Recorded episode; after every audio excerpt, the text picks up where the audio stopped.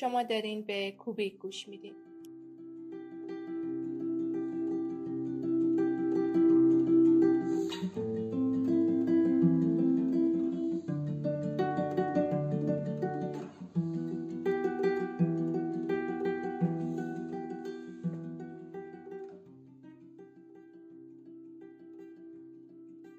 سلام سلام. به پادکست کوبیک خوش اومدین. شما شنونده قسمت هشتم از فصل دوم پادکست کوبیک هستید پادکستی که حول موضوع داستانهای دیزاین در حال یادگیری و جستجو و این قسمت از مجموع گفتگوهایی در مورد آینده است که ما از مهمونهای مختلفمون در مورد مسیر حرکت دیزاین در جهان و آینده سوال می‌پرسیم. من فاطمه انصاری با همراهی زینب زاری و اعضای دیگه گروه کوبیک در میان حرفهای مهمانان عزیزمون به دنبال نظراتی از آینده هستیم که گاهی هم راستا هستند و گاهی هم درست برخلاف هم دیگه. میهمانانمون از اینکه صنعت و بازار کار و فناوری ها به کدوم سمت در حال حرکت هستن میگن و ما هم در اون دنبال آشنا شدن با مهارت هستیم که در آینده باید داشته باشیم.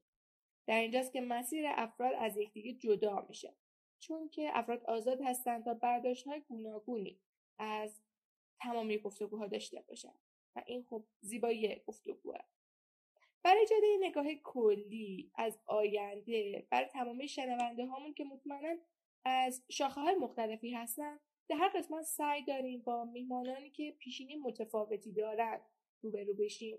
و این قسمت میهمان عزیز ما معماره. اما در حال حاضر کمی کارش متفاوته.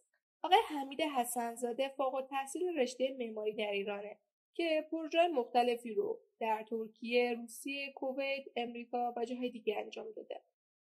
فعالیت های مختلفی تو حوزه کارآفرینی و تحقیقات داشته اما بیشتر ایشون رو با پادکست تخصصی معماری پی ای می‌شناسن. پادکستی که فراتر از محتوای صوتی فعالیت های دیگه ای هم داره که پیشنهاد می‌کنم برای آشنایی بیشتر گفتگو ما رو بشنوید. پس بریم زودتر شروع کنیم.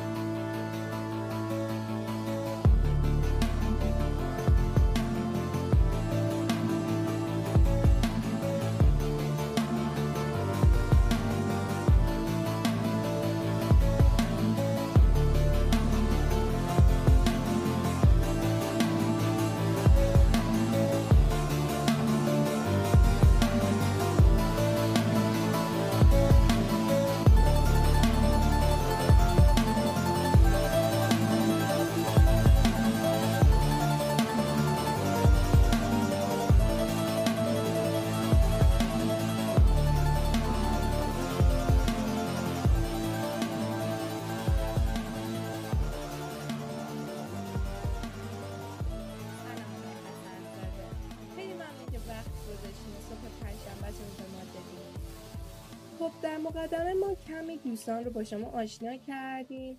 اما با توجه به اینکه احتمالا مخاطبان ما از جمع بچه های طراح صنعتی باشن و از اونجایی که شما بخش معماری فعالتر بودین بیاین گفتگومون رو با معرفی کوتاهی از شما از زبان خودتون شروع کنیم. حتما چرا که نه. فقط تقریبا فکر کنم من خیلی وقت اینترویو فارسی انجام ندادم. اگه بعضا کلمه ها رو یا چیز نتونستم ادامه بدم. شما ببخشید بی احترامی نشه یعنی. بله من دانشگاه آزاد تبریز خوندم. چهار سال کارشناسی خوندم از سال 2008 تا 2012 و از سال 2011 هم تو دفتر معماری کار می‌کنم. تجربه کاری خیلی خوبی داشتم. همیشه ورکالیک بودم کار کردن رو زیاد دوست داشتم پیشرفت کردن رو زیاد دوست داشتم. از سال 2012 تا 2014 خدمت سربازی رفتم کرمانشاه بودم. حتی لب مرز هم بودم 13 ماه لب مرز بودم و دوران سختی بود. اونجا 2014 که سربازیم تموم شد حالا freelance کار کردم یکی دو سالی یک سال اینا. بعد اوایل 2015 بود که اواسط 2015 بود که اومدم استانبول و اصلا قصد موندنی نداشتم اینجا. یه یه کاری پیش اومد و یه فرصت شغلی بهم پیشنهاد شد. اینجا موندم و شروع کردم کار معماری انجام دادم تو شرکت کار کردم. بعد تو اون دوره که یکم اینترنت ایران محدودتر بود جا برای یاد گرفتن همه چی از اینترنت خیلی کمتر بود به اینجا اومدم خیلی با آزادی اینترنت خیلی خودم رو اخت دادم. خیلی خیلی چیزا رو یاد گرفتم از اینترنت. خیلی صبح تا شب یوتیوب بودم. در مورد دانشهای جدید یاد می‌گرفتم در افزارهای جدید رو یاد می‌گرفتم. بعد در مورد اینترنت خود اینترنت social media در مورد parametric design یاد می‌گرفتم. و خیلی وارد یه دنیای جدیدی شده بودم مثل اینکه. حالا خیلی هستن که اصلا اینو درکش نمی‌کنن یا نمی‌فهمن. حالا من که تشنه پیشرفت و تشنه اینجور جلو رفتن بودم برای من خیلی خوب بود. یعنی یه اتفاقی افتاد که من شروع کردم شب و روز یعنی بدون اینکه یک ثانیه از دست بدم داشتم یاد می‌گرفتم. سال 2016 هم بر, بر اساس یه اتفاق خیلی پیش بینی نشده وارد دنیای parametric شدم و البته این 2015 شروع شده بود و سال 2016 هم page Parametric Architecture تو اینستاگرام رو تاسیس کردم که فقط اولش می‌خواستم کارهای خودم رو share کنم. نمی‌دونم دیگه در چه حد detail می‌خواین توضیح بدم ولی حالا brief توضیح میدم. اگه بعدش هم detail ی خواستین detail هم توضیح میدم. 2016 هم پلتفرم رو شروع کردم. همزمان که توی دفتر دفاتر معماری کار می‌کردم روی پروژه های معماری به عنوان یک کار جانبی یه side hustle این پلتفرم رو داشتم روش کار می‌کردم و به حالت همه جانبه داشتم گسترشش می‌دادم. از فقط اینستاگرام نیست LinkedIn وبسایت و interview ها و کنفرانس ها و workshop ها که تا اوایل 2020 همش side hustle بود و هیچ درآمدی نداشتیم. و بعد کووید و این جریان های پاندمی و اتفاقای آنلاین پلتفرم ما خیلی خوب از این فرصت استفاده کرد و به یه لول خیلی عالی رسیدیم. الان هم که هست توی دفتر تقریبا ده نفریم آنلاین و فیزیکال داریم روی پلتفرم کار می‌کنیم. یه خلاصه ای از من. خیلی عالی. اما خب بیایم برگردیم از همون اول پی ای شروع کنیم. همطور که گفتین حدود سال 2015-2016 بود که بعد از نقل مکانتون به استانبول حالت پیج PA شروع شد درسته؟ و خب این پیج روز به روز بزرگتر شد به شکلی که هم یه وبسایت به شکل خبرنامه داره و هم یه پادکست گفتگو محور با معماران تمام جهان. و از طرف دیگه هم یه ورکشاپ و کلاس آموزشی برگزار می‌کنه. سوال اینجاست که چرا اصلا معماری پارامتری؟ این مدل چه ویژگی داره و چطور شروع شد؟ آره چرا که من هم من وقتی می‌خواستم به دانشگاه ثبت نام کنم می‌خواستم ریاضی فیزیک بخونم. ریاضیم خیلی خوب بود. فیزیک هم علاقه داشتم. شیمی فیزیک. حتی تو دانشگاه می‌خواستم فیزیک هسته اینا بخونم. ولی خب رتبه خوبی نیاوردم و نتونستم حالا رفتم دانشگاه یه چند ماه اول حالا اصلا هیچ فکری نداشتم در مورد اینکه معماری چیه. در توسط استاد یه چیزایی یاد گرفتیم و بعد حالا معماری رو تا دکترا هم بخونی اینکه معماری چیه نمیشه جواب داد واقعیتش. به اون سوال هنوزم هنوزه معماری مثلا 60 سالش هنوزم نمی‌دونم. به اون سوال هنوزم که هنوزه داریم روش کار می‌کنیم که معماری اصلا چیه. ولی خب فرصت اینو داشتم که از استادای خوبم یاد بگیرم که اصلا معماری چیه معمار چی کار می‌کنه. بعد واقعا عاشق این کار شدم. شروع کردم نرم افزارا رو یاد گرفتن و روی پروژه ها کار کردن و بعد به یه جایی رسیده بود که دیزاین یکم چون از خیلی ریاضی خیلی دورتر بود و از محاسبات و از فیزیک و اینجا خیلی دورتر بود. حالا نمیگم حوصلم سر رفته بود. میگم همیشه توی معماری دنبال اون بودم که چطوری میشه یکم حساب کتاب و داخل دیزاین کرد. چطوری میشه با حساب کتاب دیزاین کرد؟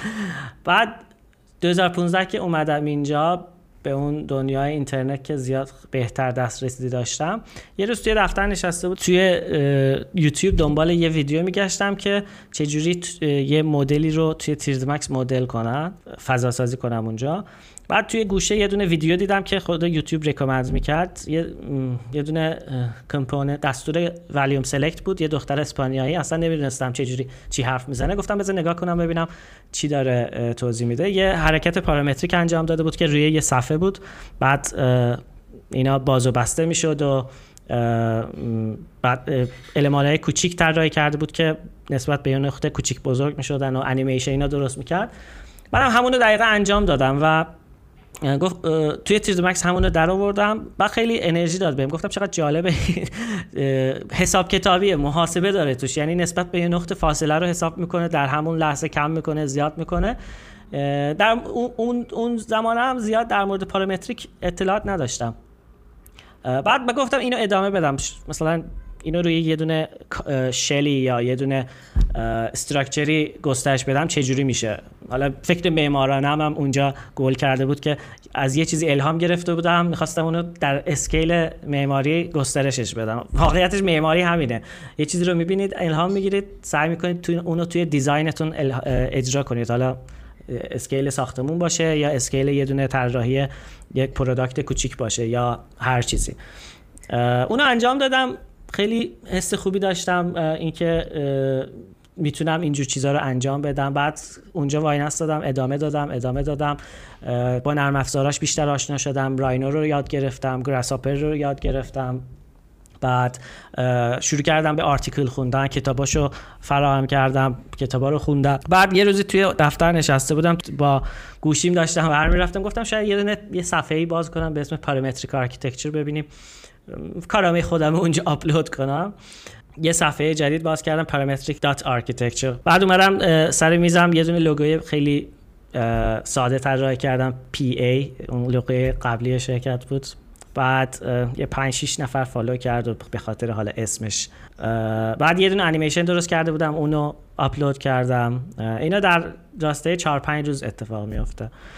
انیمیشنی که آپلود کردم مثلا 20 follower داشتم در عرض یه ساعت 2000 تا ویو داشت. بعد خیلی انرژی داد بهم گفت یه چیز جالبی ادامه بدم. حالا من هر هفته یه بار یه دونه کار انجام می‌دادم آپلود می‌کردم. بعد ده هزار follower شد. گفتم که حالا من که دارم این راه ادامه میدم. دارم اطلاعات کسب می‌کنم می‌خونم کار می‌کنم در مورد پروژه خیلی مطلب می‌خونم. بیام کارهای معمارای دیگه یا طراحایی که تو این زمینه کار می‌کنن کارهای اونا رو شیر کنم. چون ارزش شیر کردن داره. یه خودخواهی واسطه یکم هم شیر کنیم. بعد شروع کردم کارهای معمارا رو شیر کردن کارهای دیزاینرها رو شیر کردن که حالا توجه خیلی خیلی بیشتری گرفت.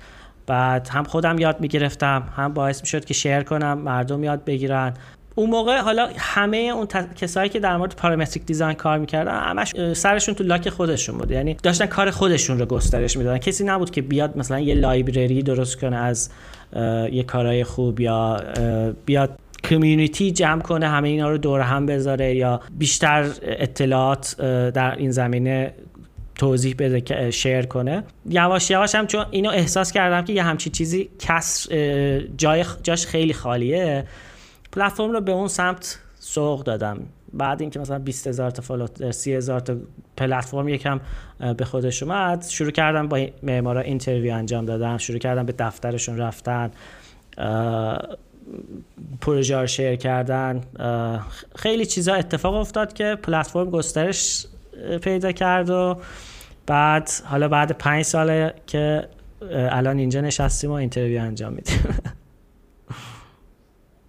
پس پادکست PA هم به واسطه و به دنبال همون پیج شروع شد.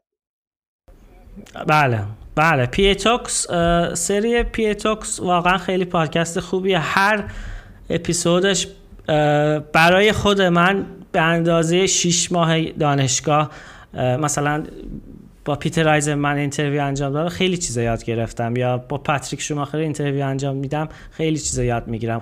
خود من خیلی چیزا یاد می‌گیرم و اینو این امکانم واسه بقیه اجا... فراهم می‌کنم که اونا هم از این interview ها یاد بگیرن. بله در این راستا اتفاق افتاد و و PA Talks الان 45 اپیزود شیر شده. اپیزود 46 هم دیروز ضبط کردیم و انشالله تا یکی دو هفته آینده شیر میشه. مبارکه. مرسی. از اونجا که ما هم تحقیقات مختلف و گسترده روی موضوعات مختلف داشتیم و یا مصاحبات زیادی دیدیم و اصلا خودمون داشتیم این تجربه یادگیری عمیقتر رو به خوبی لمس کردیم و دقیقا یکی از ویژگی های شما که مد نظر ما بود همین وجود تجربه و اطلاعات بالا به واسطه گفتگو با معماران تمام جهان بوده. و البته مطمئنا حرفهای زیادی از پارامتریک دیزاین داریم و می‌خواستیم نظر شما رو از کارکردمون در معماری بدونیم. خب بیشتر ما مطمئنا یه اطلاعات محدودی از تیسی دیزاین پارامتریک داریم. اما خب قسمت قبلا که خانم تاهونی از سرح و ساختار پارامتریک مصاحبه شد گفتیم می‌خوایم بدونیم چرا معمارا از پارامتر استفاده می‌کنن؟ آیا تنها در فرم ها قابل استفاده است یا در کاربرد و عملکرد درونی معماری هم استفاده میشه. حالا من چون خیلی در مورد تاریخش هم سرچ کردم خیلی در مورد اون دوره هایی که این معماری پارامتریک اصلا چجوری به وجود آمده چرا پارامتریک میگن؟ چرا کامپیوتر چرا چقدر کمک کرده؟ computational design چیه؟ اینا رو خیلی چون deep search کردم اینا رو خیلی راحت می‌تونم لول بندی بکنم که مثلا از چه زمانی شروع شده از چه چه زمانی گسترش پیدا کرده چه زمانی اومده top شده و با کله خورده زمین. اینا رو واقعا تا یه حدی میشه لول بندی کرد و از 200 سال پیش میشه شروع کرد. مثلا بگیم که جیمز دان اولین کسی بود که توی کاغذ محاسبات پارامتریک انجام می‌داد. اصلا به کامپیوتر هم نداشته. یا مثلا می‌تونیم بگیم که اون تو اسکیل کوچیک انجام می‌داده. مثلا کریستالا رو طراحی می‌کرده چنفر کریستالا رو طراحی می‌کرده یا مثلا می‌تونیم بگیم آنتونی گاودی. اصلا کلا طرحهاش پارامتریکه. چون با فرم های اون network های catenary arch هایی که طراحی کرده حساب کتاب های structure رو انجام می‌داده. فرما رو اونجوری به شکل می آورده الان کاراشو مثلا با 3D پرینت می‌تونن در بیارن چون با کامپیوتر هم نمی‌تونن حساب کنن. و حساب کتاب های deep دارن. یعنی اینا همشون روی کاغذ طراحی کردن. با material computing و با analog computing انجام دادن اینا رو. و نشستن زمان گذاشته یا مثلا میشه گفت لویجی مورتی استادیوم طراحی کرده بود. با حساب کتابی که روی کاغذ انجام داده بود می‌تونست خیلی چیزا رو مثلا بود بر اساس بودجه بر اساس ویو تماشاگرا این فرم استادیوم رو تغییر بده. و این حالا به حالت این نبود که سلایدر باشه اونجا یه چیز رو تغییر بدن کلش تغییر کنه. یا بعدش مثلا فرای اوتو با این soap bubble ا با این material computing ها خیلی راحت نشون داد که ما خیلی می‌تونیم از nature inspire بشیم با کمک computational design خیلی structure های خیلی بهتری خیلی مقاومتری optimize شده تری analyze شده تری رو طراحی کنیم و اجرا کنیم. اینا حالا یه سریایی بودن که یه کسایی بودن که خیلی روی analog computing زمان میذاشتن. بعد مهندس های دیگه هم بودن که همزمان با اینا شروع کردن روی کامپیوتر کار کردن. مثلا ایوان ساسترلند بود مثلا Pro/Engineer نرم افزار Pro/Engineer بود ساموئل گایزبرگ. اینا دوره هایی هستن که تقریبا parallel در موازی هم داشتن کار می‌کردن. بعد یه نقطه رسیده که اینا گفتن که حالا بیخبر از هم شاید. مثلا شرکت های دیگه مثل اتودسک و اینا اومدن که تونستن نرم افزارا رو به دنیای مهندسی و بعدا به دنیای معماری ارائه کنن. و این واقعا نقطه عطفی بود که ما تونستیم مثلا بتونیم با توجه به نیازهای خودمون با توجه به نیازهای پروژه نیازهای سایت بتونیم یه پروژه رو توی محیط کامپیوتر طراحی بکنیم. دوره های اولی که parametric design می‌شد گفت آنچنان هم parametric نبود. ولی دوره های اول مثلا می‌شد گفت که present کردن یه چیزی رو توی محیط کامپیوتر یکم parametric design می‌گفتن یا parametric architecture می‌گفتن که حالا زیاد درستتر نبود. ولی بعدا که مثلا فرانک گری اومد با CATIA خیلی سیستم های complex رو طراحی کرد یا Barcelona Fish رو طراحی کرد یا گوگنهایم رو طراحی کرد ما خیلی راحت شاهد بودیم که این نرم افزار معماری که قابلیت طراحی parametric داره وارد دنیای معماری میشه و اون حرف parametric architecture واقعا داره به واقعیت میپیونده. حالا اینا خیلی ادامه داشت ادامه داشت تا زمانی که ما تونستیم مثلا راینو رو گراساپر رو به راینا انتگر، انتگریت بکنیم. حالا تا قبل اون نرم افزارهایی بودن که این امکان رو می‌دادن.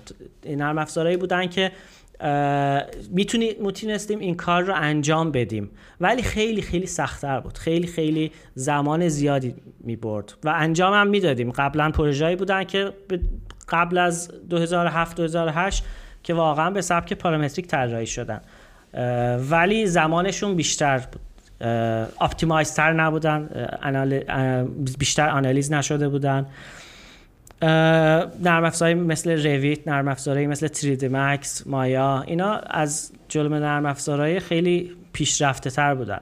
حالا 2007 2008 من با با McNeel م را interview انجام دادم PA Talks 45 خیلی در مورد این نرم افزارها اطلاعات زیادی رو share کرد. 2007 2008 یه اتفاقی افتاد که اینا اومدن explicit history رو به Rhino اضافه کردن. حالا فقط Rhino نیست Grasshopper نیست توی این دوره. نرم افزارهای خیلی زیادی هستن که این کار انجام میدن.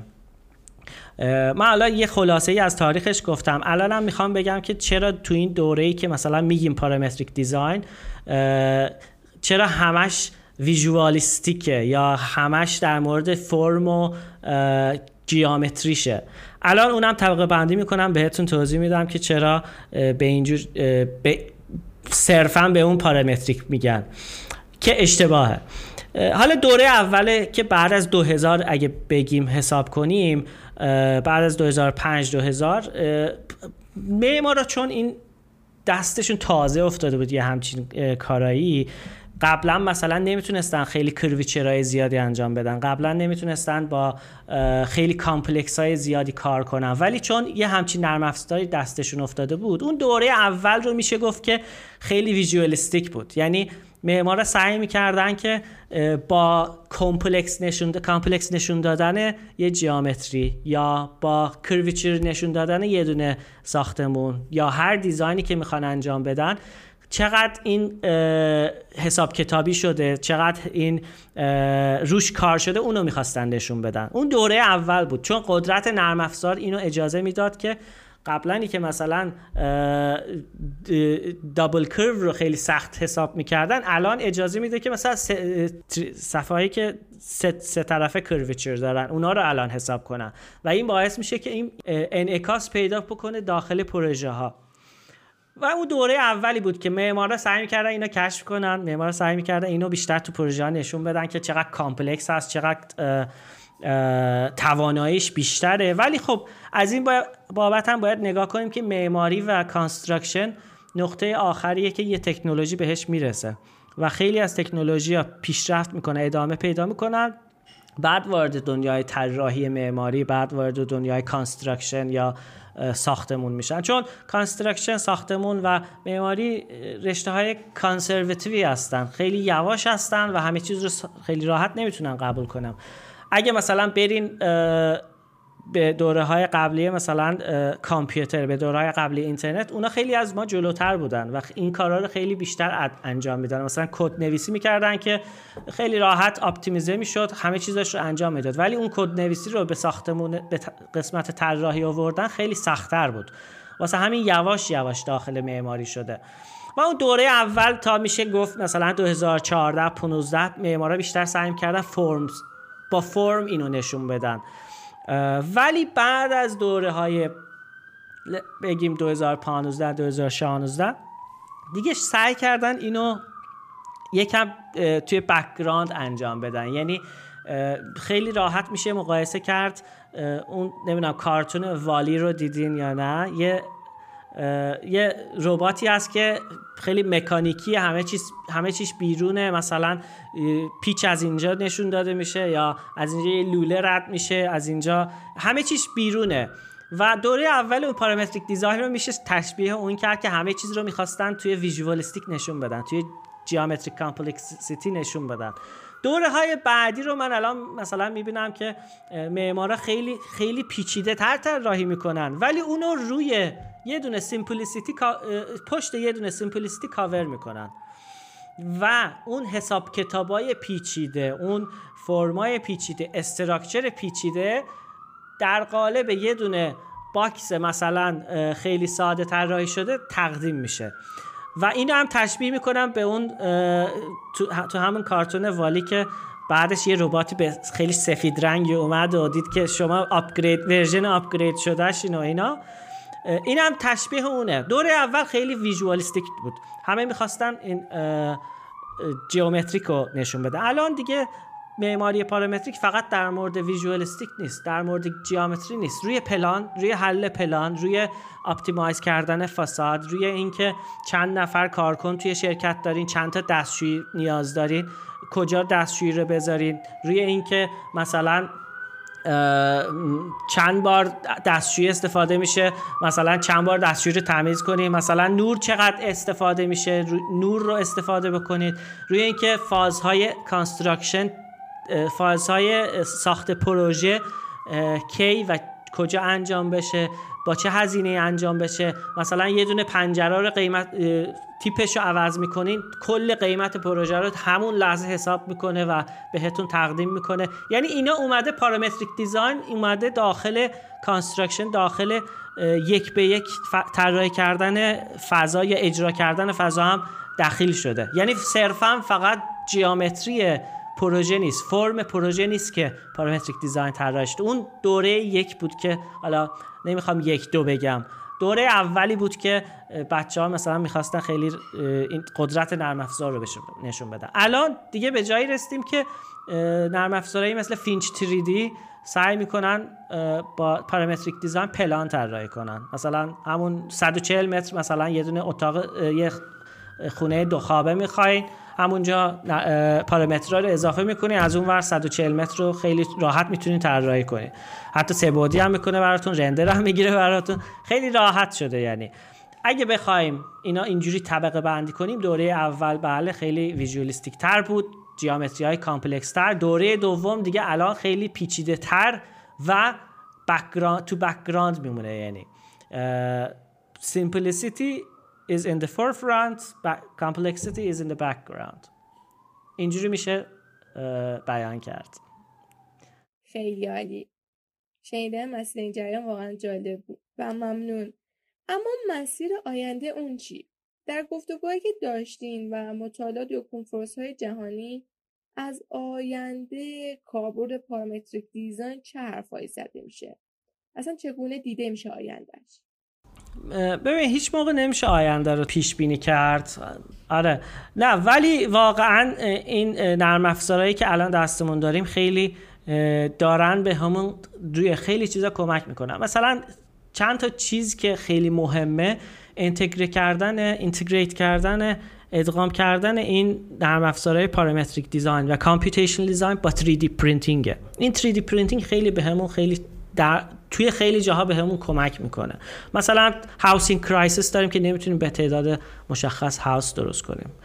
توی اونجا خیلی بهمون کمک می‌کنن. یا یا مثلا اصلا معمار hire کردن با معمار کار کردن خیلی چیز لوکسیه یعنی باید شما خیلی پول زیادی داشته باشید تا بتونید با معمار کار کنید اصلا خیلی لوکسه همه قابلیت اینو ندارن توی ساختمون زندگی کنن که معمار طراحی کرده. همه این هزینه رو ندارن. واسه همین فکر می‌کنم در آینده مثلا سیستمایی طراحی میشه که با پارامتریک دیزاین خیلی راحت مثلا یکی می‌خواد خونه درست کنه ولی بودجهش رو نداره که با معمار کار کنه بیاد یه سیستمایی رو هایر کنه که این سیستما رو معمارا طراحی کردن.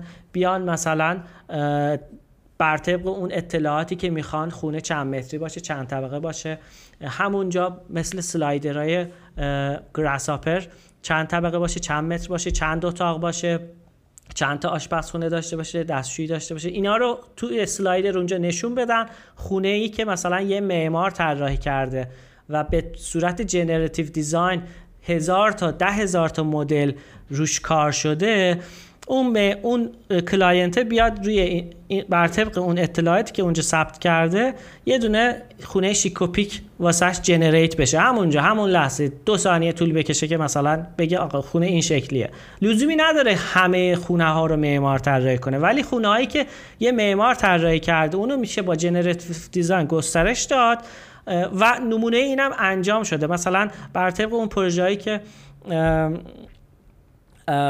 لوکوربوزیه یا فرانک ببخشید فرانک لوید رایت انجام داده بود. اطلاعاتش رو با machine learning همه چیزش رو با machine learning استخراج کردن و بر طبق یه ساختمون جدید به اسم فرانک لوید رایت می‌تونن طراحی بکنن. یا مثلا با machine learning عکس آووکادو رو داده بودن عکس صندلی رو داده بودن گفته بودن یه صندلی به شکل آووکادو طراحی کن که خیلی راحت اونجا نمونه هاش هم تو اینترنت هست. اینا می‌تونه کمک کنه که generative design computational design و parametric design بیان یه جا جمع بشن و یه سیستمای طراحی بشه که معمارا خیلی راحت بتونن این سرویسشون رو این خدماتشون رو به مردم عادی ارائه بدن. اون کسی که می‌خواد الان خونه بسازه همونجا خونش نشون داده میشه. از اون ورم یه شرکت 3D printing مثلا باهاشون همکاری می‌کنه که این خونه رو که تر این به این شکلی می‌خوای مثلا توی یک ماه اجرا پرینت می‌کنیم هزینه‌ش این میشه. اون یکی شرکت میگه که تو دو ماه پرینت می‌کنیم هزینه‌ش اینجوری میشه. حالا تا scale بزرگ رفتن خیلی زمان داریم. یعنی مثلا الان می‌تونه خونه دو طبقه سه طبقه رو پرینت کنیم ولی نمی‌تونیم یه دونه خونه 20 طبقه 10 طبقه رو ساختمون 10 طبقه رو پرینت کنیم. یه زمان زیادی داریم. ولی خب اینا همشون خیلی کمک خواهند کرد که ما تو محیط هایی که نمی‌تونیم کار کنیم مثلا extraterrestrial lifes توی توی planet های دیگه جاهایی که مثلا shortage of housing داریم مشکل های خانه سازی داریم اون اونا رو خیلی راحت بتونیم حل کنیم. اینا اگه واقعا به هم دیگه ادغام بشن آینده خیلی خوبی رو می‌تونیم رقم بزنیم. فقط حالا اینا نیستن حالا اینا به ذهنم اومد که گفتم. از پرینترهای سبادی که گفتیم یاد اقامتگاه فضایی افتادم که تو قسمت اوریگامی بهش پرداخته بودیم. اون یه اقامتگاهی بود که قبول در ماه فرود بیاد و ساکن بشه و یکی از ابزارهای مهمی که با خودش به همراهش داشت پرینتر سبودی بود تا بتونن ایستگاه بعدی و اقامتگاه بعدی رو اونجا بسازن. چون ارسال متریال مواد مختلف خب اونجا دشواره دیگه پرینتر کمک می‌کنه. اما خب در مورد وضعیت 3D printing ها در زمین به چه صورته؟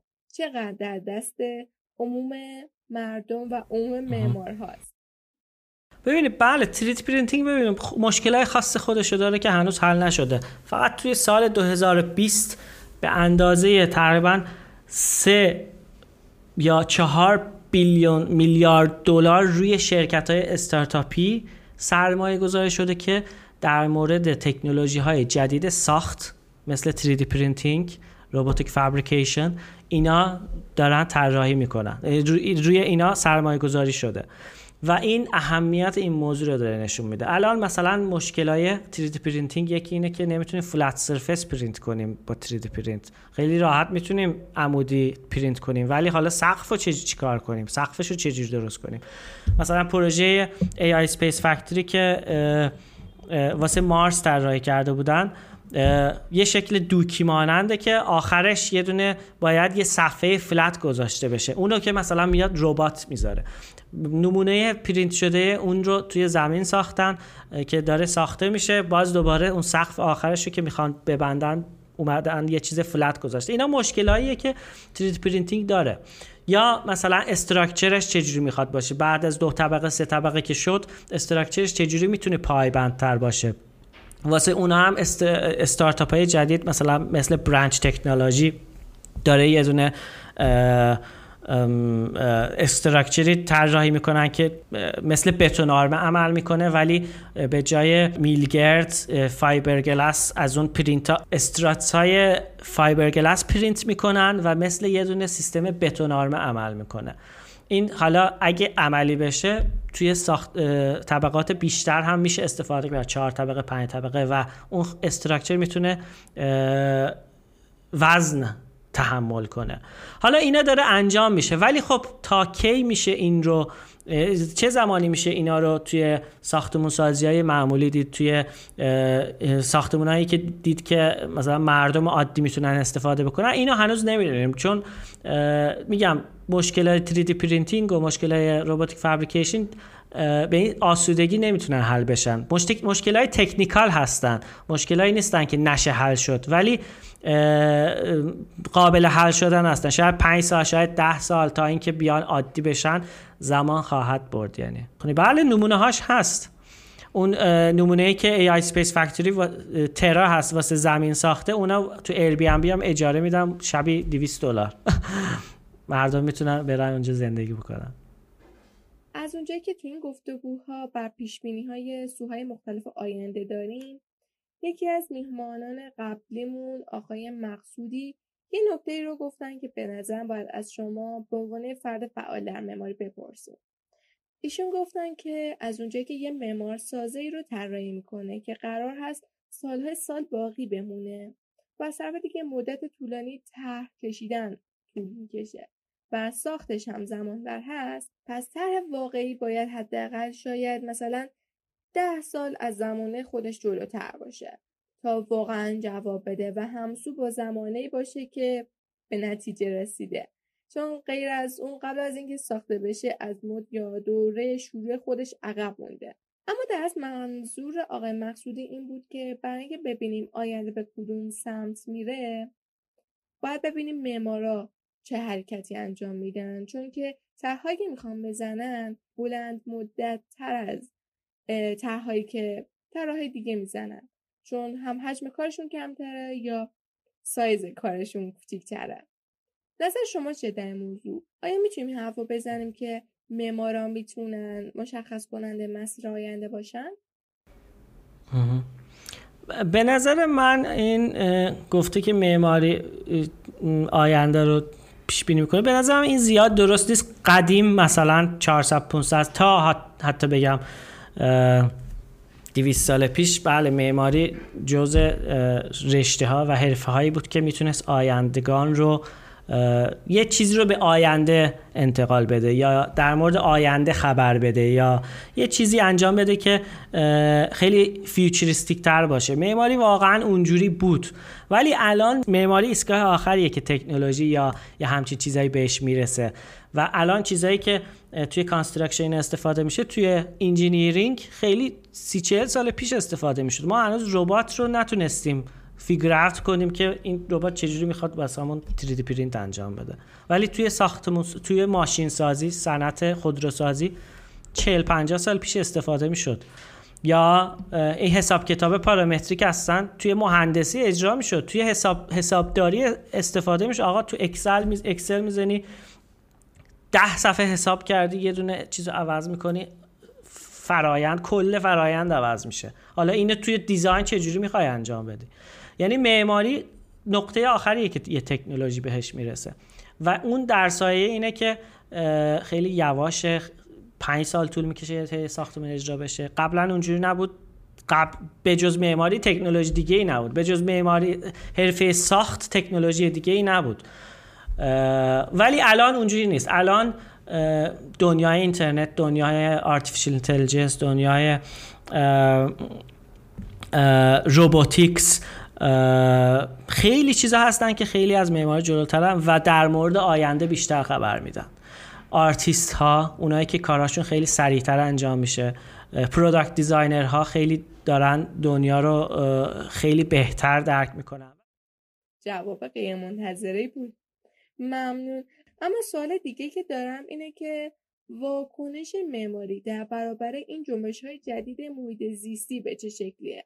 این تغییرات آب و هوایی و توجه هایی که روی بعضی از موضوعات به طور خاص مثل گمایش زمین شده یا الگو رفتار مردم به چه صورته؟ چه واکنشی داده معمار اولین رشته اولین حرفه و صنعتی هستیم که کل سیارمون رو داریم آلوده می‌کنیم. دومیش فشن فشن اینداستریه و معمارا واقعا تو این زمینه قدرت خیلی کمی دارن نسبت به سایر رشته ها چون معمارا پول ندارن. معمولا بهشون کارهایی که گفته میشه انجام داده میشه. و چون چون پول دست یکی دیگه است و construction هزینه هزینه زیادتری داره آخر سر حرف اونی میشه که client میگه. آخر سر حرف اونی میشه که دولتی که مثلا داره یه پروژه ای رو داره انجام میده حرف آخر, حرف آخر حرف اونه. و معمار اینجا قدرت خیلی کمی داره. ولی تا اونجایی که قدرت داره می‌تونه از این فرصتاش استفاده کنه و کنتریبیوتش رو بیشتر بکنه نسبت به اینکه با این مسائل چجوری برخورد بشه. ما الان مثلا ساختمون طراحی می‌کنیم. همین ساختمون رو طراحی می‌کنیم که فقط در مورد دوره ساختش یه فکرایی داریم که چقدر چند, چند سال طول می‌کشه تا این ساخته بشه یا چه جوری ساخته بشه. حالا بعد از اینکه ساخته شد عمرش چقدر قراره باشه یا این چند سال قرار عمر بکنه؟ یا اینکه بعد از اینکه عمرشو کردین ساختمون قراره چه بلایی سرش بیاد؟ در مورد اینا هیچ فکری نداریم. در مورد این هیچ چیزی رو طراحی نمی‌کنیم. اصلا ساستینبل دیزاین اصلا به نظر من فقط یه دونه کلمه شده که توی معماری گنجانده شده.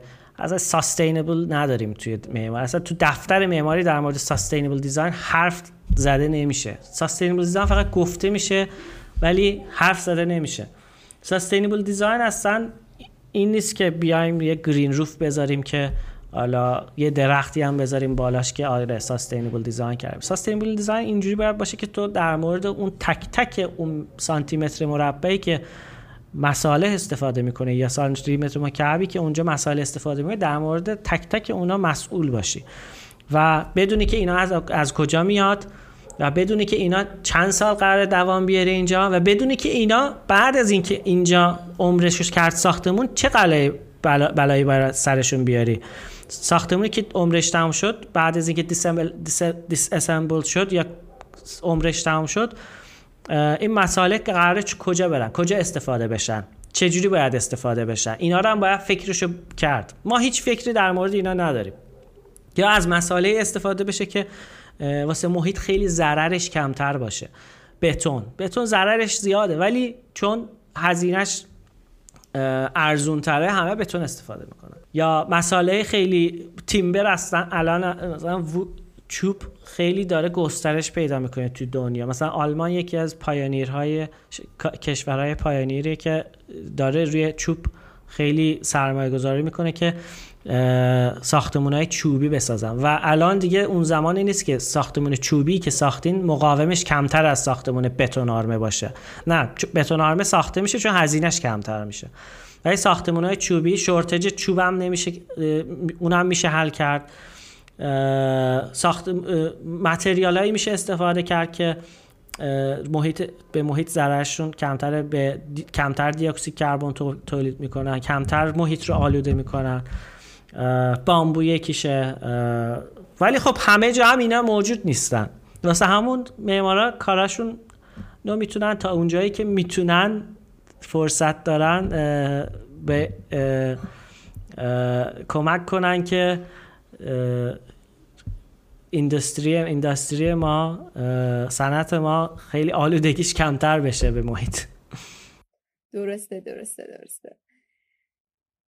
برای این گفتگو ما مصاحبه و نظرسنجی مختلفی در مورد معماری داشتیم و یکی از مباحثی که دوستان مطرح کرده بودن که از مسائل اصلی معماران مخصوصا در داخل هست و مسئله که باعث شده مشکلاتی در سطح شهری به وجود بیاره میگن که نبود هویت در کارهاست.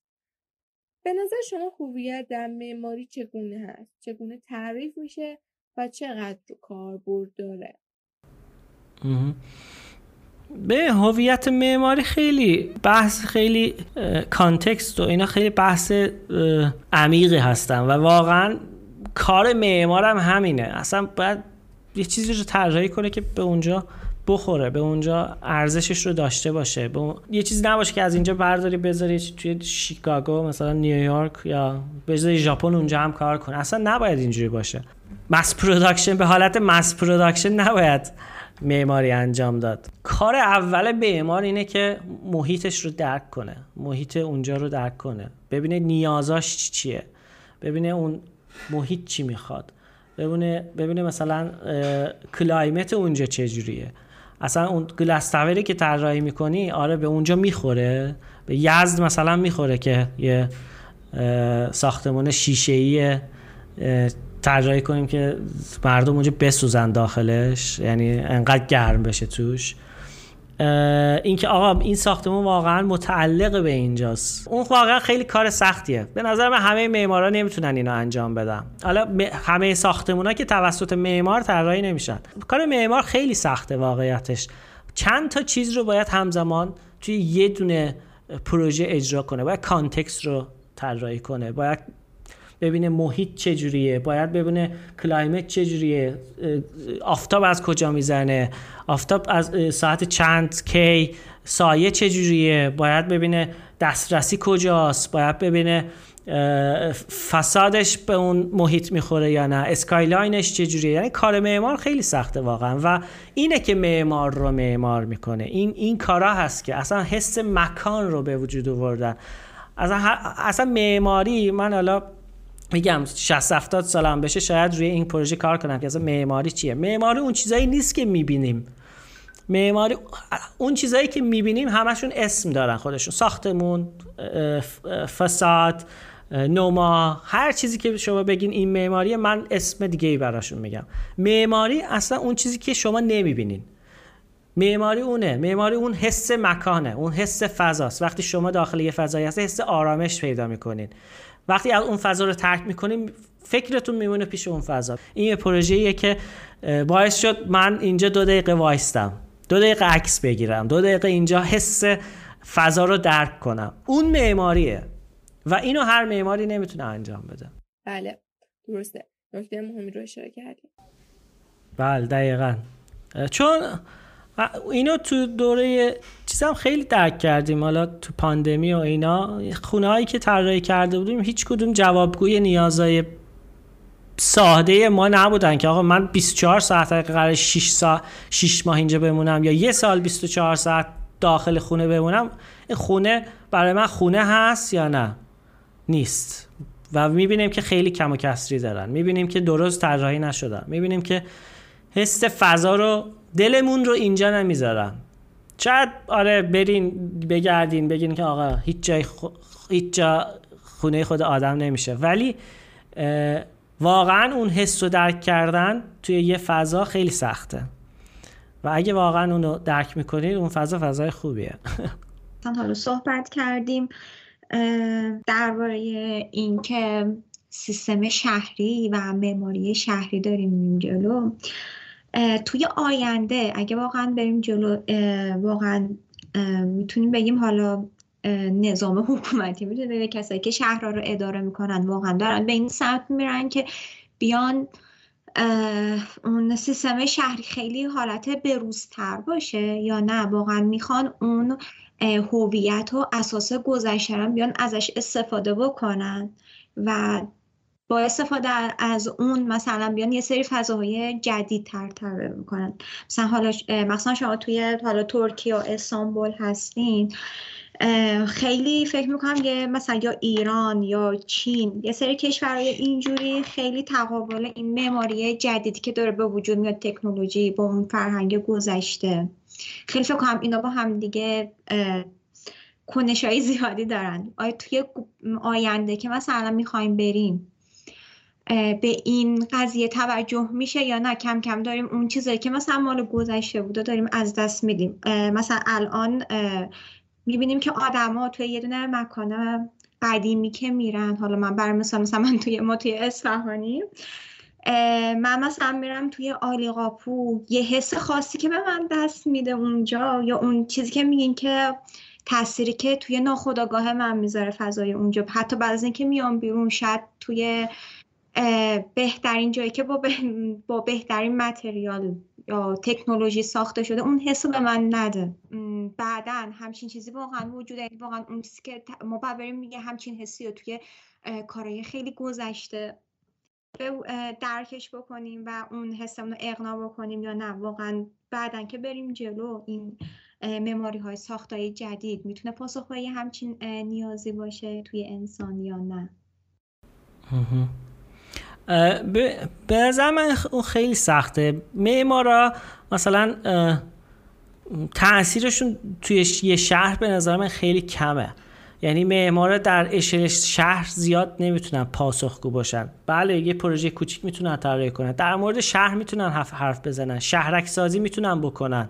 ولی اونها همشون شهرک های جدید میشه. ولی اون به حالت ارگانیکی که شهر گسترش پیدا می‌کنه معمار خیلی دخالتش کمتره. واسه همون حالا 100 سال بعد 50 سال بعد 300 سال بعد شهری به, به, به, زیبایی یزد اصفهان واقعا اون حس مکان رو انتقال خواهد داد یا نه؟ یا اون انسان جدیدی که خواهند اومد بعد از ما حالا همه ما شاید 100 سال 150 سال دیگه اینجا نباشیم. خاطره هامون اون حس فضا هامون با ما زیر خاک خواهند رفت.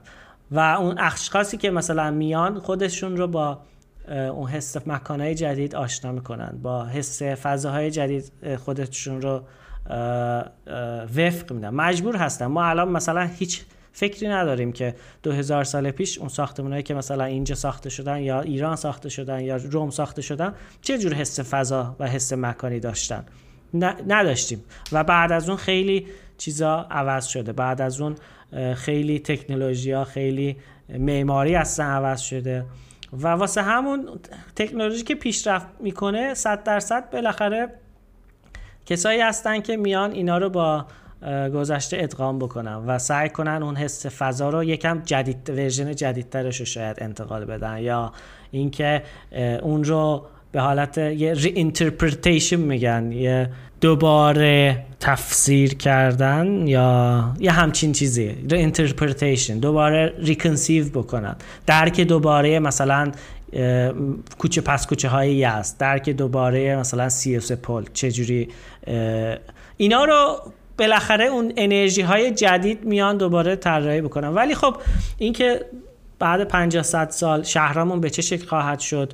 اون معماری اولد با معماری نیو چجوری ادغام خواهد شد؟ اون واقعا جای سواله که معمارا خیلی باید روش فکر و زمان بذارن که روش فکر بکنن. اون ادغامه خیلی راحت و خیلی اینکه با همدیگه خیلی متضاد نباشن با همدیگه خیلی تو کمپتیشن نباشن.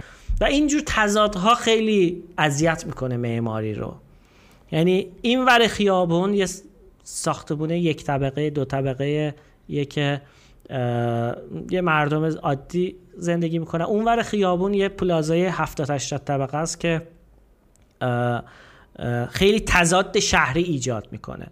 اون حس مکانی که شما این ور خیابون داریم با اون ور خیابون یکیه یکی نیست.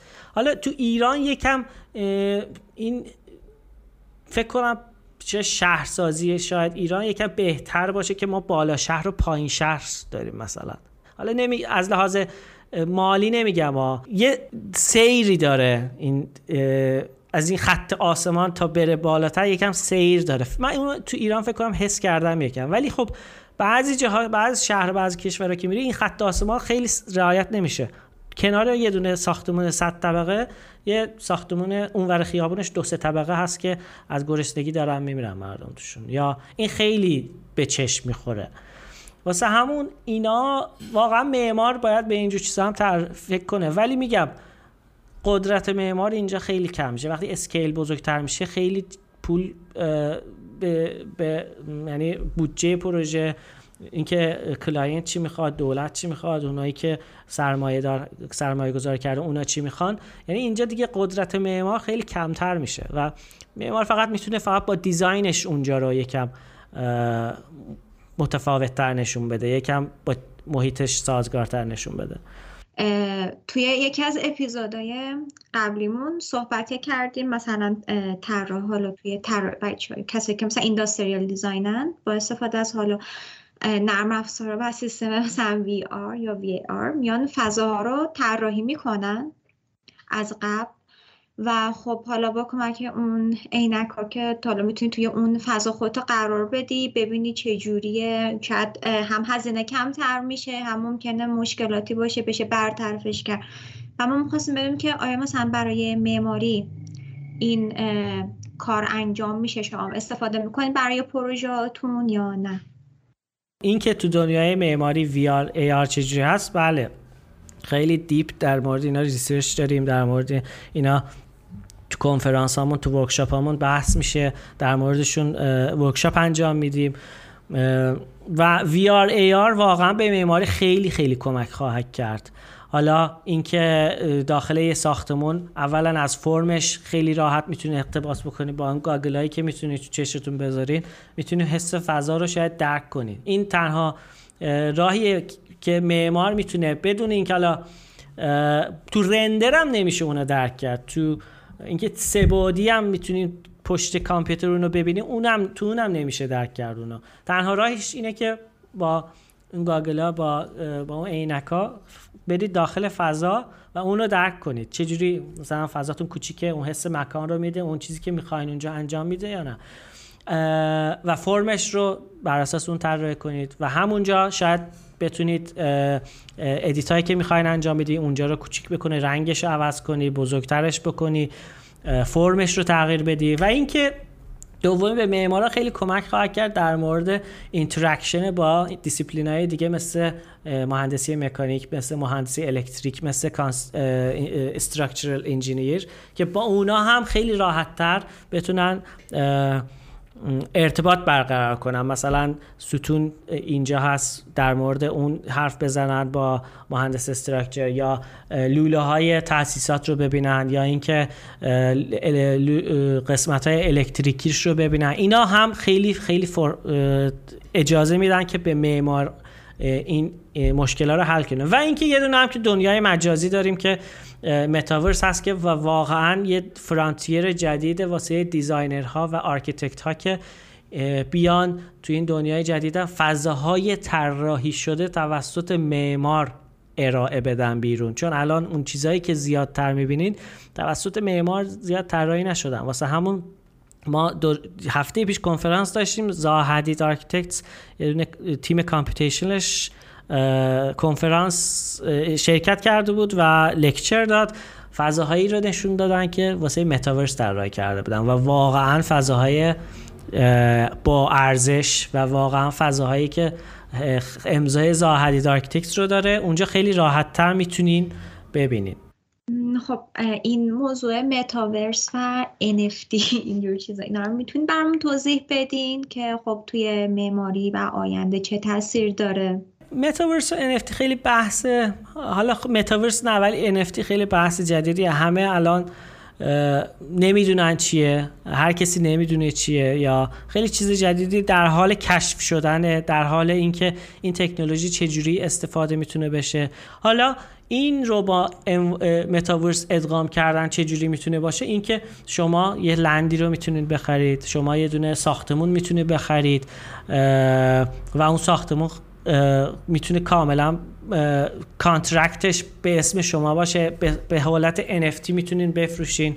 ما یه شرکتی داریم به اسم ایلوسر که کمپانی کانادا بیست ما هم روی متاورس داریم کار می‌کنیم ولی خب دو سالی هست که روش کار می‌کنیم. هنوز launch نکردیم. حالا شاید تا آینده نزدیک تاریخ launch ی هم بذاریم. ولی خب اینا متاورس اینا خیلی بحث های جدیدی هستن که و توی ایلوسر شعار ما این بود که ما می‌خوایم فضاهایی رو تر... فضاهای virtual ی طراحی کنیم که توسط معمار طراحی شدن. design oriented هستن.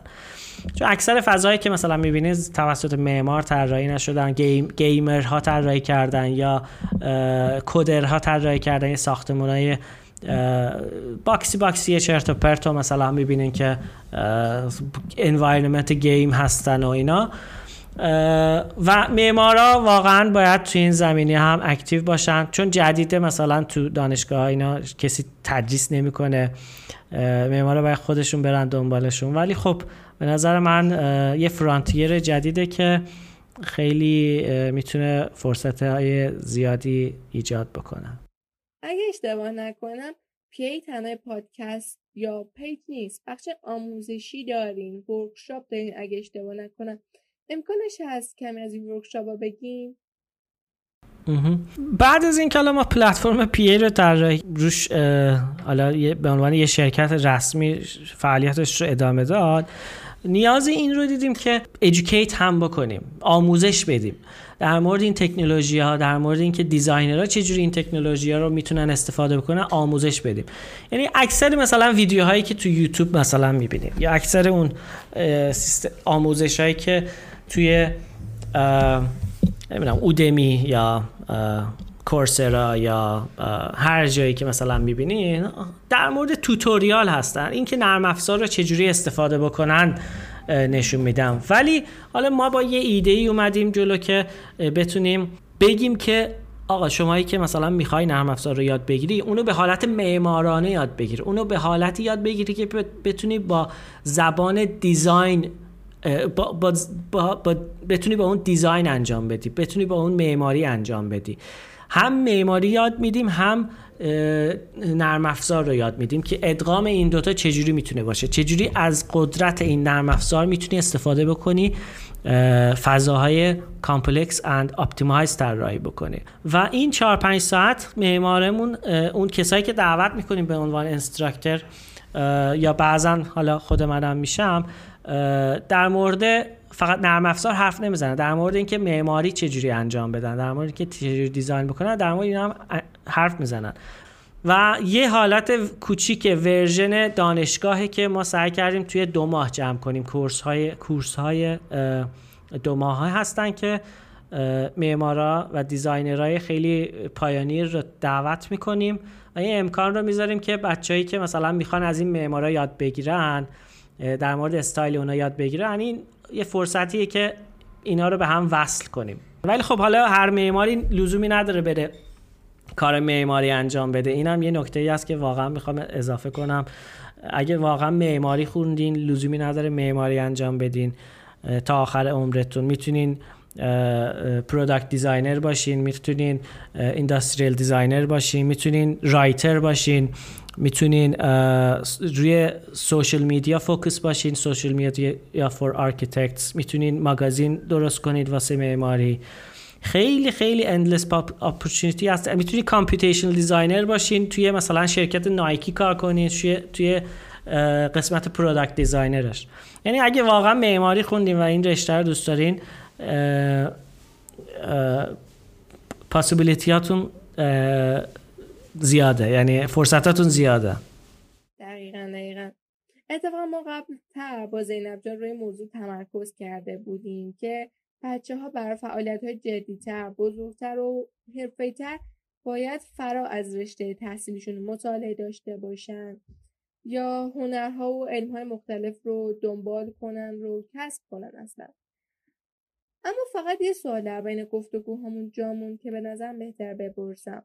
خب شما از نقش احساسات و تاثیر معماری بر افراد گفتید می‌خوام بدونم کرونا چه تأثیری بر معماری گذاشت؟ مثلا چه ذهنیتی رو تغییر داد؟ اصلا تأثیری که گذاشت چیه؟ خب در رشته مختلف مثل رشته خودمون ما این چیزا رو شاهد بودیم. تو معماری چطور بوده؟ نه به نظر من تاثیرات مهمی گذاشت اینکه خیلی چیزها رو اینکه در مورد پروژه ها بگم یا در مورد اینکه استایلی که معمارا کار می‌کردن بگم بله دوتاش هم تاثیر گذاشت و به جای اینکه الان دیگه 100 تا میتینگ بذاریم بریم اینور اونور دیگه خیلی راحت آنلاین می‌تونیم اینو انجام بدیم. این اصلا بزرگترین نعمتی بود که این کرونا برامون به یادگار گذاشت. هنوزم هست البته. زیادم نرفته که بگیم یادگار گذاشته. این واقعا بزرگترین effect هایی بود که انجام داد و میشه با client online هم میتینگ کرد. اینکه توی معماری چه, چه تأثیری گذاشت ما این شورتجا رو واقعا احساس کردیم که مثلا به حالت طولانی مدت اگه بخوایم خونه بمونیم دیوونه میشیم. و یه جوری طراحی کنیم که از خونهمون واقعا لذت ببریم و 24 ساعت اینجا بمونیم نیازامون رو رفع کنه. یه جایی داشته باشیم مثل بالکن که بریم هوا بگیریم اونجا. یه جایی داشته باشیم که حداقل یه چند گل بذاریم که اونجا اکسیژن تولید کنن برامون. یه رنگ رنگای سبز رنگ ببینیم دلمون باز بشه.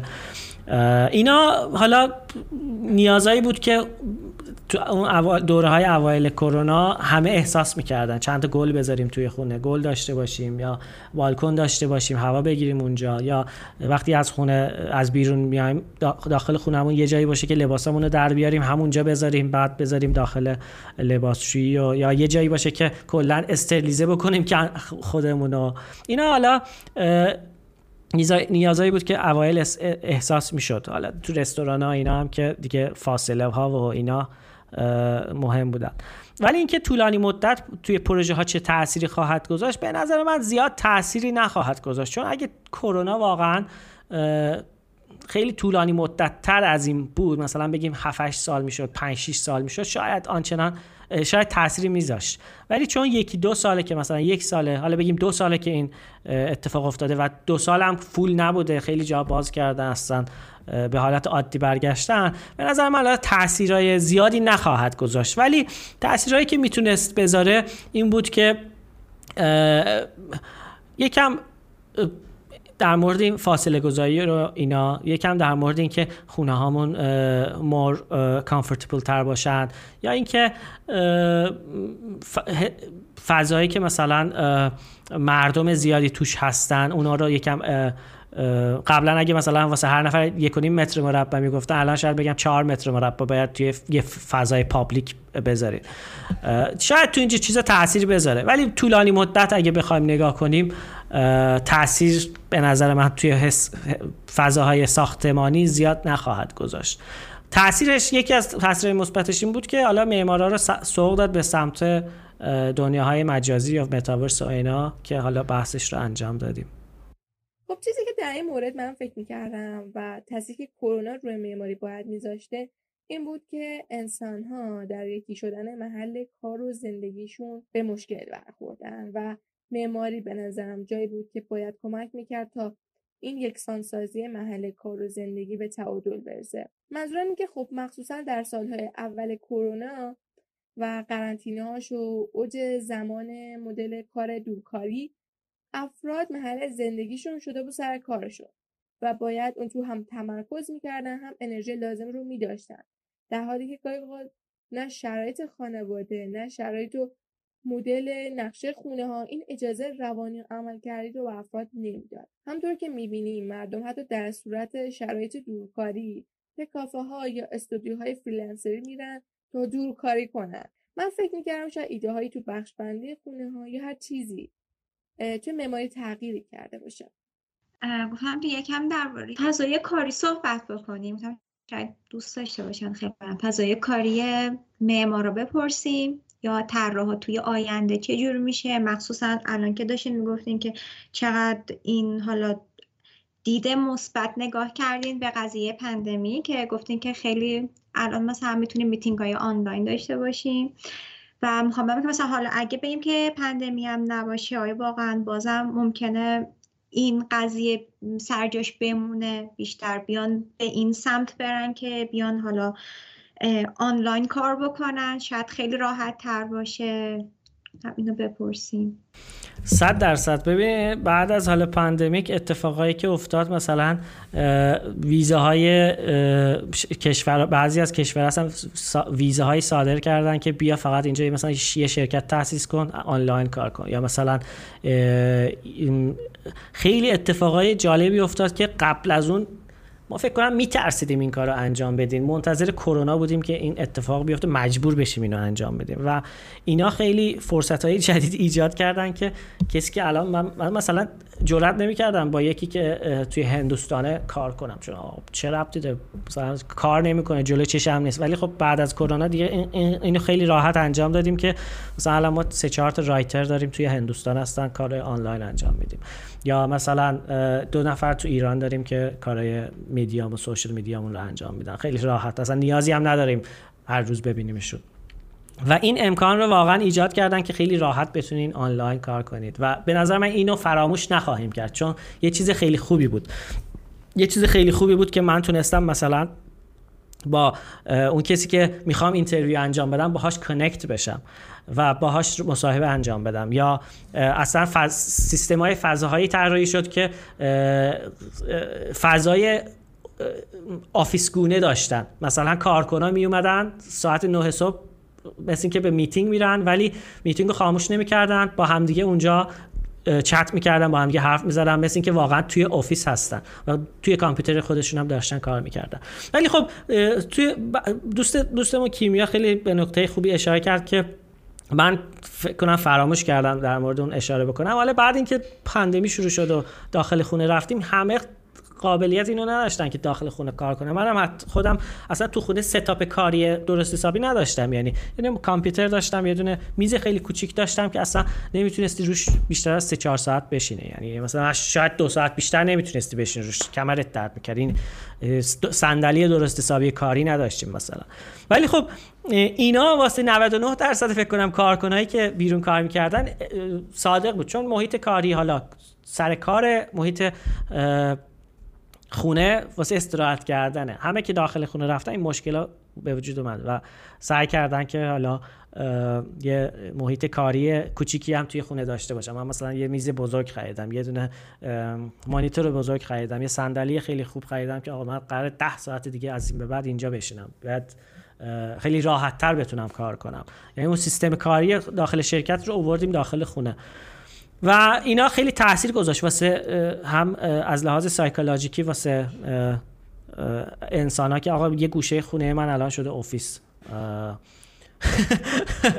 یه گوشه خونه من الان نصف خونه خود من اوفیسه یعنی حالا اینا تاثیرهای سایکولوژیک داره اینا تاثیرهای اون باوندری هایی که کار و باوندری بین مرزای بین کار و زندگی عادی دیگه از بین رفته و از رخت خواب پا میشی میای سر میز کامپیوتر میشینی که شب و روزت قرار اونجا باشه. حالا اینا نگاتیو بودن که فکر کنم بعد از حالا یه سال یک کنیم سال مردم دیگه عادی شده براشون. یا اینکه تونستن باهاش دیل بکنن به کنار بیان یا یه جوری حلش بکنن. و تو محیط های معماری این اوور کار کردن خیلی اذیت می‌کرد همه رو.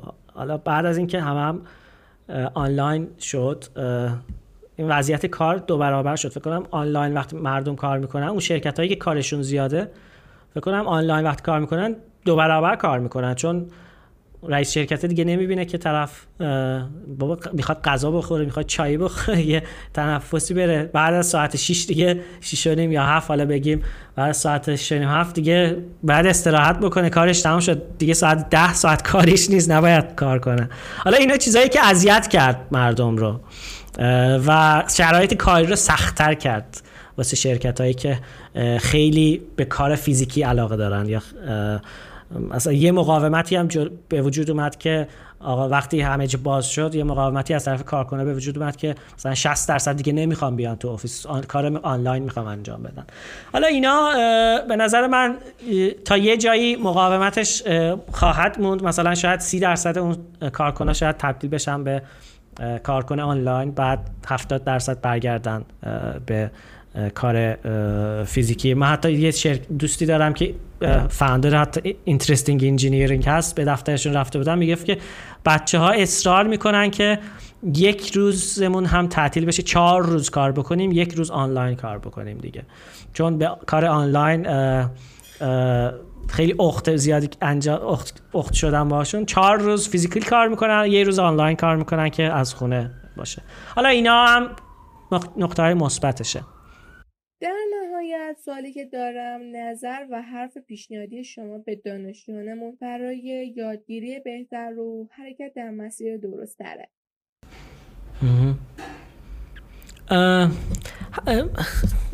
یه چند تا نکته می‌تونم اینجا بگم در مورد حالا توصیه حالا من سنم زیاد نیست که بیام توصیه بکنم ولی در مورد حالا اون تجربه که داشتم یه چند تا نکته می‌تونم بگم که اولا اینکه خودتون رو اصلا محدود به هیچی نکنید.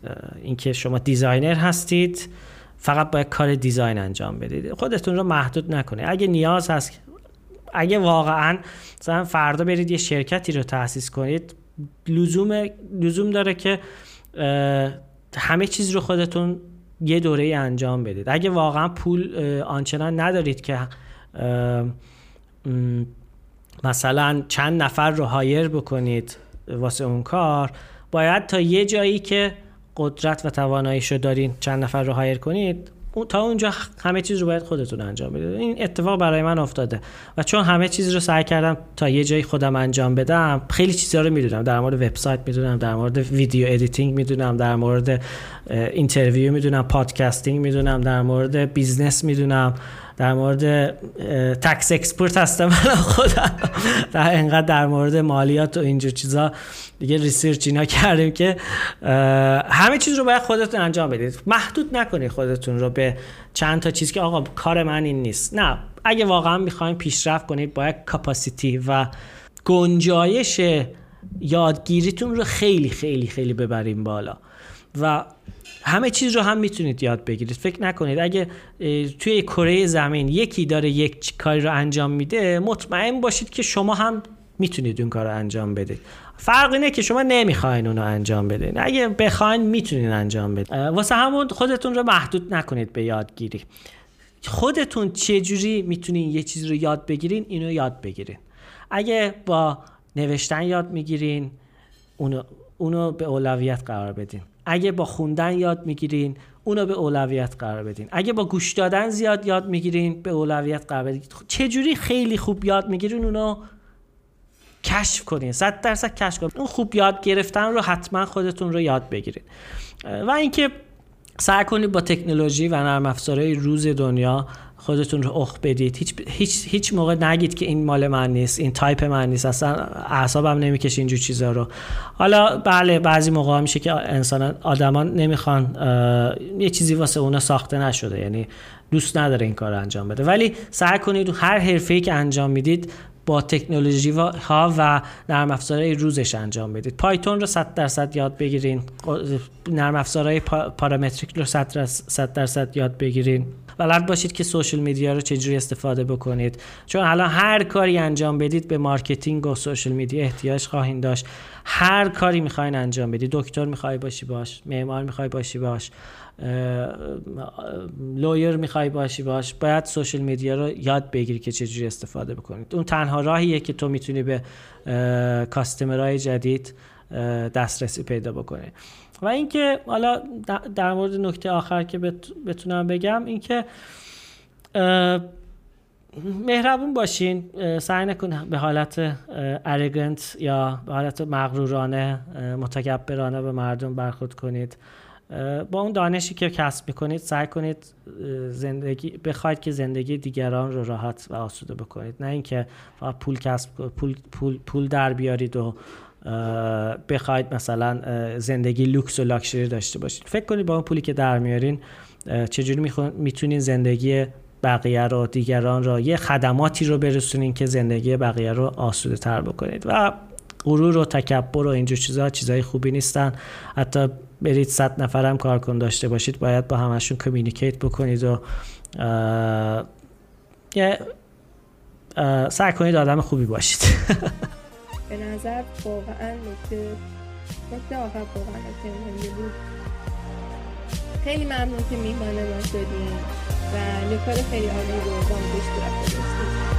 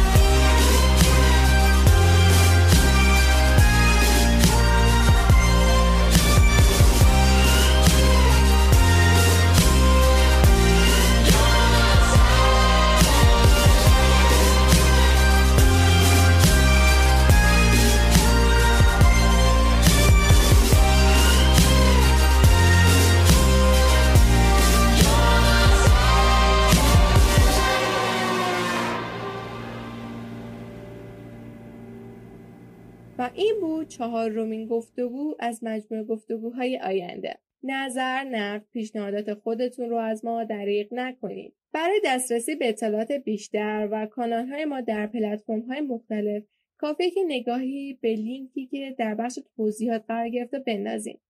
من فاطمه انصاری با همکاری زینب زارعی، فهیم منصوری، زهرا رادمر، مانلی سانوی و با حمایت انجمن علمی طراحی صنعتی دانشگاه الزهرا این قسمت رو در بهمن ماه سال 1400 تهیه تولید کردیم. خلاصه که ممنونم تا آخر گوش دادین و به ما توجه کردیم یکی از بهترین راه های حمایت ما معرفی ما به دوستان خودتونه. تا قسمت بعدی روزگارتون خوش و خدا نگهدار.